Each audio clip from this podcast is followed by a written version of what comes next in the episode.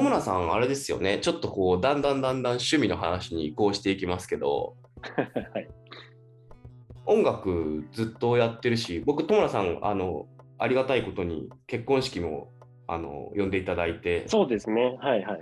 そうしたらもう、ひたすらこう、ファンクとソウルが 流れまくるっていう。あれもうそうそうですね。懐かしいですね。そう私のその結婚式のテーマがファンクということで、ファンクソウルという結婚式。そうですよね。はい。奥さんもだからそっちで知り合った？人？いや、全然、全然。あの、オーケストラ。オーケストラ。奥さんはオーケストラなのか？そうそうそう、オーケストラの先輩です。友村さん結局音楽すごい僕いまだにこう音楽の話たまに友村さんとできるのがすごくこう好きというか嬉しいんですけど、うんこういろいろ行きますよねなんかポップスのなんか当たり前のところも知っていればでも一番好きなのくちゃいろいはろ知っていますね。ねはい、ブラックミュージックが多分一番詳しいっぽいけど、うんでも吹奏楽やってますよね。吹奏楽と普通のオーケストラ、あと管弦楽、はい。バイオリンとかもいるような、うんそれを両方やってます。マジ謎だな。だええっと、どういう、どういう経経経歴？どっから入って、ねどこに落ち着いてるんですか？その国ブラックミュージック好きは多分うちの親の影響で、はその親がやっぱそういうあの歌を歌ってたね、まあ、趣味でね。で、そっち系の曲、音楽が好きで、アース・アース・ウィンダーのファイヤーとか、そういうのが好きで、うんそういうのにはままずハマったんだよね。で、あの、そこから音楽好きが始まって、で、自何歳でも、それがね、中学生ぐらい。ああ、なるほどね。そうそうそう。で、中学の時に、やっぱ人並みにこう、やっぱバンドやりたいってなり、うんうんうん。最初私、ベースだったんです。あそうなんだ。そうなんですよ。で、ベースを買って、エレキベース買って、最初ビートルズやっうん。ビートルズのコピー。似合わねえ、なんか知んないけど。へ ビートルズのコピーでベース弾いてボーカルもやってたんだよ。最初え。そうまあ、英語の発音もいいからっていう話。ああ、なるほどね。そうそうそうそう。で、あの、当時、その、ドラムやってたやつが、うん。まあ、みんな初心者ですよ。うんみんな初心者だけど、あのドラムやってたやつがマジで下手で、こんなこと言っちゃ怒られちゃうんですけど、マジで？下手で、下手は下手だからで。そうそうそう。で、あの、スタジオでこうみんなで合わせたときに、この休憩時間にやっぱみんなドラム触りたくなるから、はいはいはいはい。そう俺にもやらしてよみたいな感じで、そのスティック借りてやったら、もういや触った一発目から、あれ、トムなのがうまくねってなった。かわいそう、その人。あれみたいになったの。自分でもなんかドラムすげえしっくりきたの。なんかうんあでもおなんか面白いなってなって、で、あの、えっ、とね、それで、その中学の時私、そのさっき言ってたその空手をやってたんだけど、はいはい。その空手の先輩で、この伊勢健二さんっていう方がいらっしゃるんですけど、この方、今、プロでサックスサックス奏者で、プロミュージシャンなんですけど、そのその人が高校の吹奏楽部でサックスやってて、うんで、僕が中3の時に、えー、と腰痛めるのよ、空手う。ん。で、あの高校ではもう空手続けられないってなった時に、その伊勢さんに吹奏楽部来ないって誘われた。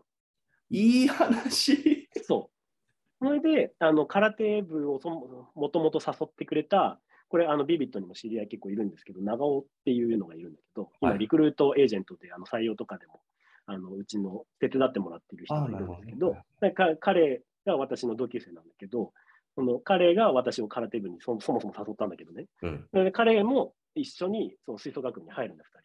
なるほど。はい、ずーっと一緒なんだけど。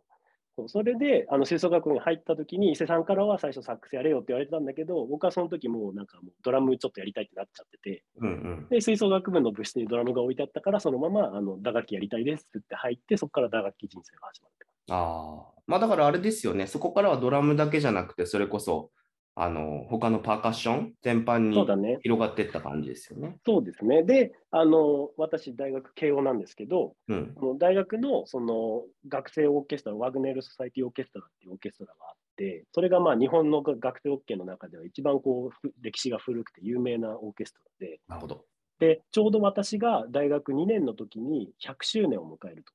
はいはいはい。で、その100周年の時に、そのヨーロッパに記念の演奏旅行に行くっていう話を聞いてた はいはいはい。だから俺の。それめっちゃ行きたいじゃんっていいっすね。はいはいはい。それめっちゃ行きたいじゃんって思って、僕はその大学上がる時にオーケストラに入ることになるんです。はいはいはいはいはい。そうそう。それでオーケストラ入って、そのオーケストラのそのクラシックの音楽にもすごいどっぷりのめり込んだって感結局行けたんですか？じ。行け行きました、行きました。いいですスイスのルツェルンと、えー、とドイツ、ミュンヘン、えー、とウィーン、オーストリア、ウィーンとハンガリーのブダペストの4都市で演奏して、え、ステージ立って演奏してステージ立って、ステージ立って。すごい。だってその時2年生でしょ？選ばれるの結構大変でしょ多分。あでもまあ一応全員出れるっていう、まあであはいはいはい。出れなきゃ当然ヨーロッパにも行けないので、な確かに。そうあ一応ちゃんと役はもらえるし、まあ、結構重要なパートで行けたので、何やってたんですか？僕はね、その時そのマーラーっていう作曲家、マーラーの一番っていう、あの交響曲のあの大太鼓をやってたんだけど、大太鼓。そうこれがめちゃくちゃ目立つやつで、私、ウィーンでめちゃくちゃ外したんだよ。今までで一度も間違えなかったところで思いっきり間違えて、緊張した。緊張した。単純に緊張した。もう指揮者の顔がいまだに忘れられない。てめえっていう、てめえっていう顔ね。なんでって顔される。本当に私だけドーンって入るところ、スカッてなった。面白い。もうね、もういまだにこう手震えるね、あれ思い出すと。ああ、なるほど。そうか。あれですか？まだやってます？音楽。まだやってる、まだやってる。あの、さすがにコロナになってからね、ほんなあんまできてないんだけど、うん。あの、やってるよ。その OB たちだけでオーケストラ作ったりとかしいっぱいやあるので、うんうんうん。で、打楽器人口そんなに多くないので、あの結構いろんなとこに呼ばれてやってるね。そうか。うんいや、ここまでの話からするとね、戸村さんは海外経験もあってね、慶応も行っててね、なんか空手ですごいいいとこまで行っ壊しちゃったから、そこから音楽に転向したけど、ね音楽でも海外行ったりしてね、なんかう。もうこのきれいめ、きれいめなきれいめっていうのはあれだけど、すごいなんか、で、あと法律のね、えっと万人でね、こう、なんかすごい綺麗な感じするんですけどね。あの 確かにそう言われるとなんかそんな感じするね。そうですよね。でも、ねただのあれですよね、ゲームオタクですよね。そうなんですよね。もうちょっとね、もうオタクですよ、本当に。今多分なるべく、そこはね、隠してるつもりなんだけまあ確かに、あんまりみんな知らないか。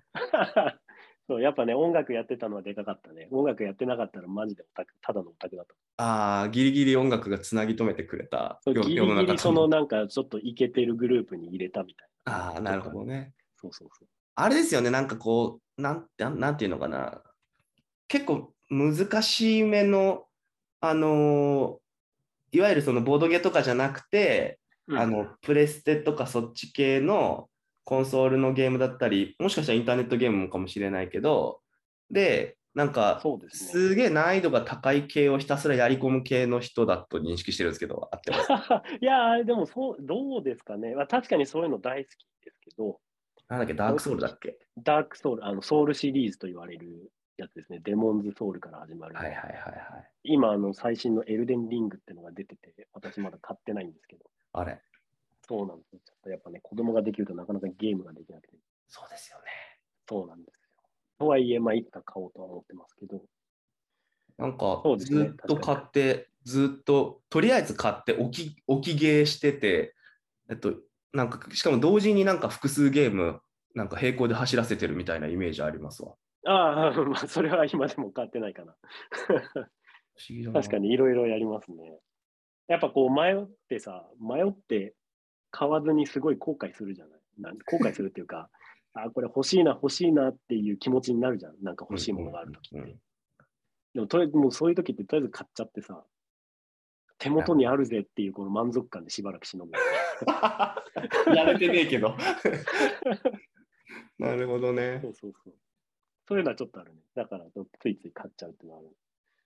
いや、なんかこう聞いてみたかったんですけど、結構戸村さん、だからすごいゲームやり込んでるし、ゲームもすごく詳しいイメージがもともとあって、それこそ本当にあの結婚した直後、ゲームやれてますか？っつったら、いや、それだよ、みたいな ことを言ってて それですよ、本当に。そう、結婚してからゲームできなくなったと思いきや、なんかまたしばらくして話聞いたら、もう最近なんかなんなんとか夜中にできるようになったとか言って、夜中にそうだね。そう一人起きてやってたりするとか言ってて、でもままた子供できてからちょっとゲームやる時間がみたいな感じだと思うんですけど、うんこう、今こう、この間僕編集会議とかでメタバースの話とかちょっとしてたり、はいはいはい。あのー結構なんていうんですかね、世の中でゲームのポジションってすごいお遊びじゃなくて、e スポーツみたいなものがどんどん上がってくるのもそうだし、うんなんかメタバースみたいな文脈でほとんど語られるのって、それこそ、あのーなんだろう、マインクラフトだったり、えーはいはいはい。フォートナイトとかねフォートナイトだったりみたいな話もあるし、なんかゲームのなんか役割というか、割合というかが、なんか大きくなってきて、重要性が増してる感じがちょっとしますけど、なんか友絶田さんから対そうだと。はい。友田さんから見るとどう見えてるんですか、今の？世の中。いやー、そこね、その前回の放送を聞かせてもらいましたけど、はい。マジで前回読んでほしかったなって感じがすごいしてるんですけど、あのーで、藤井さんがその前回言ってたのって、あのーなんかメタバース日本遅れてるよねみたいな話、うんうんそれでなんでかって言ったら、その日本だとコンソールがメインだったから、うん。うん。あのどうしてもそのメメタバースというか、そのオンラインゲームの下地があんまりなかったんじゃないのみたいなはいはい。話をされてたじゃないですか。はい。あの私個人的にはちょっと違うかなと。おいいですね。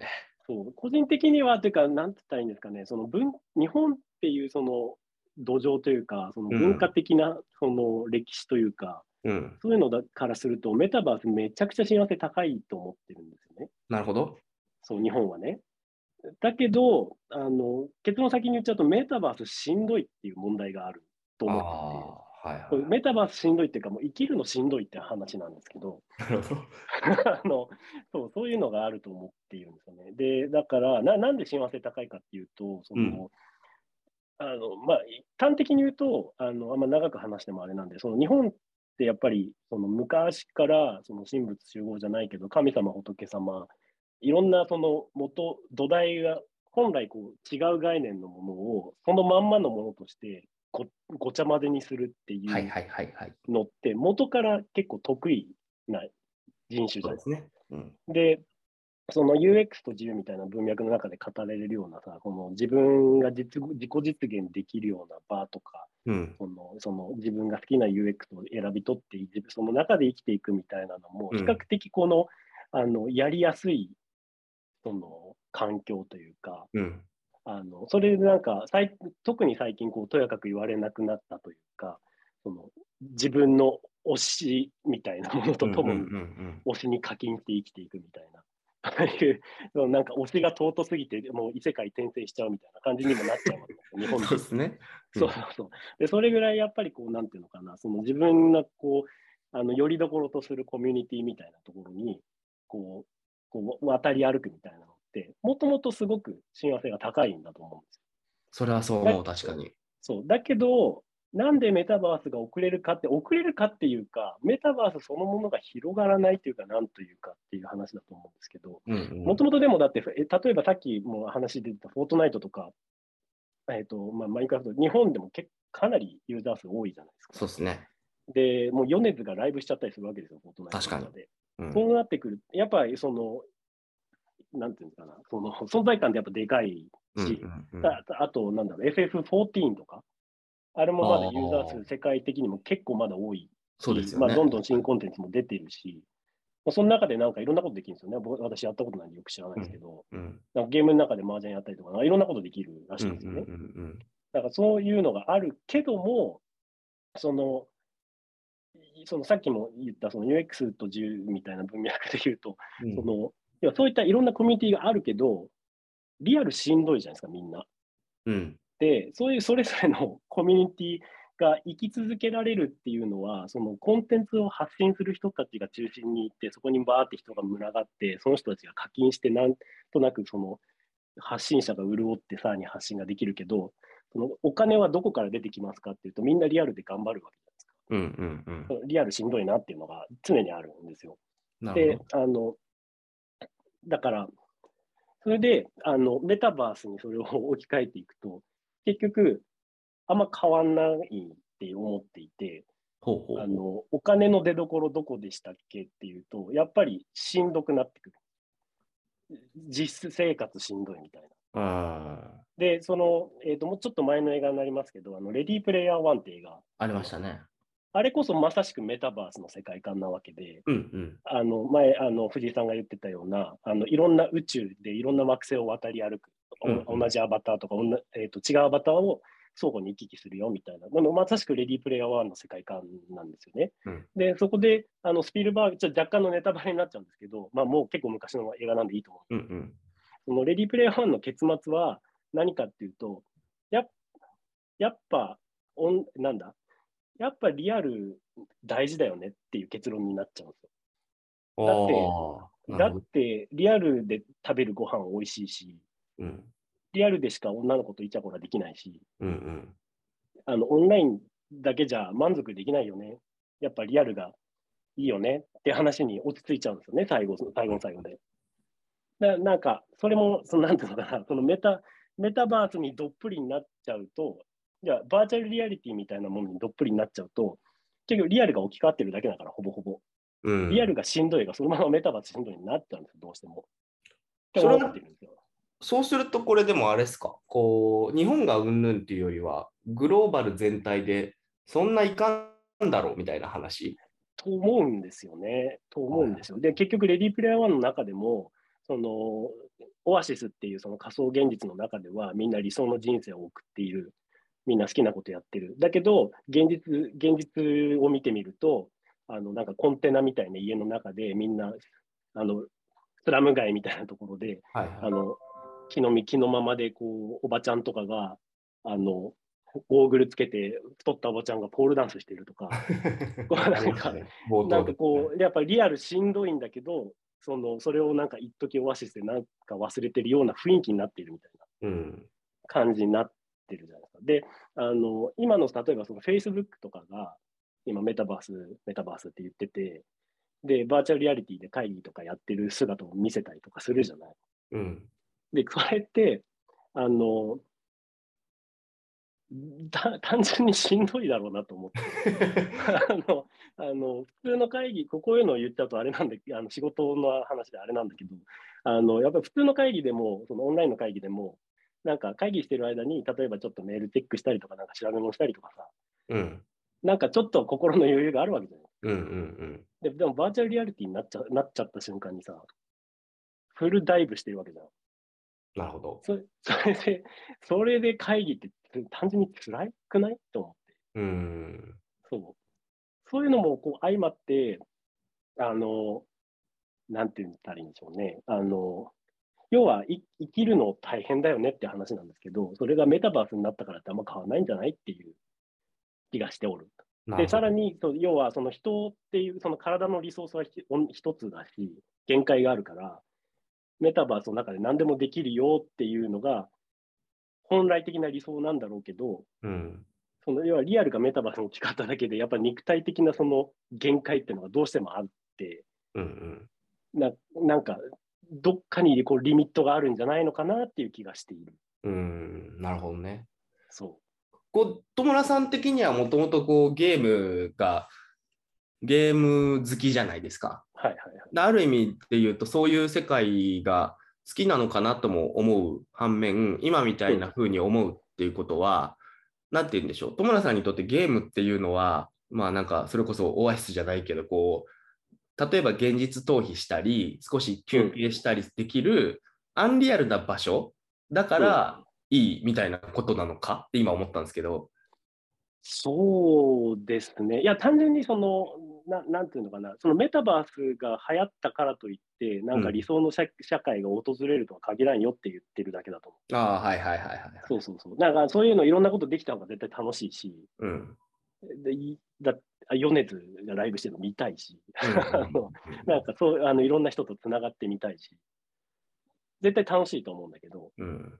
だからといって、なんか無限にいろんなことができるかっていうと、やっぱそうでもないし、はいはい。で、さらにその先の話になると、その UX と自由のそのイベントの企画を当時、2年前ぐらいにさ、や一緒に考えてもららってましたね。そうそうそうう。んあの時にも私言ったと思うんですけど、あの、いや、おなんていうのかな、一つの世界ともう一つの世界、いろんな世界があって、あってでそれぞれがいいと思ってるものが、どっかでやっぱりこうぶつかっていくわけですよね。うんうん絶対ど別個独立のまんま生き続けられるわけなくて、どうしてもこう摩擦が生じますと。うん。うん。で、それを乗り越えていくのって、もう現状暴力しかないんですよ。なるほど。正義感と正義感がぶつかった時の進学論争ってやっぱね、最終的には暴力に行き着いちゃうんですよ。うんうんうんで。そこのどう乗り越えるのかってやっぱり一番難しくて、現実、これ、あの、もともとこの収録って先週やる予定で、あの、ウクライナ問題ね、うんおそらく今週になったらもう終わってんだろうなと思ってたら、まだ全然続いてて、うんうん現実問題、リアルに戦争起きちゃうんですよね。うん。そう、だからこれ、こんな状態でやっぱ UX って無力なんじゃないのとか、やっぱいろいろ考えちゃうわけじゃないですか。だからそこがね、そこをどう考えるのかなっていうのが私の今一番気になっている。なるほどね。いや、まあ、全然答えないんですけど、こう、あのーその2年前に1回目、あのコロナで延期しちゃった回のあの UX と自由のイベント、まあだから、えっと、今 L&UX って言ってるやつのなんかこう、ベータ版というか、うん延期しちゃった版の時考えた時に、戸村さんが言ってて、すごい、ああ、なるほどなって思ったのが、なんかオンラインとオフラインの融合みたいな話って、これまでは結構人間はこう、ある意味ダブルで生きれたうん。っていう側面がある程度あって、アノニマスみたいな感じでこう、うん。まあ、アノニマスでもいいし、こう、なんでしょうね、えっと、アバターでもいいんですけど、アバターとちょっと違うか。やっぱりその自分、リアルの世界のある意味現実逃避できる別人格を、うん。あの生きることができたので、ある意味二重人格を生きることができて、現実逃避することができたが、オンラインとオフラインが融合していって、ID 統合とかされていったり、えっとそのダブル側の人格とリアルの人格をつなんかこう照合させられたりすると結局なんかそういうふうになんだろう別の自分を生きるみたいなことが今度できなくなってっちゃうはない？みたいな話を問題提起しててそうなんですよ。そうそう。そうそうごめんなさい。なかなか整理つかなかったけど、言いたいのはそこで。そう。やっぱ人生辛いがそのまま出ちゃうんじゃないのって思っちゃうんだよね。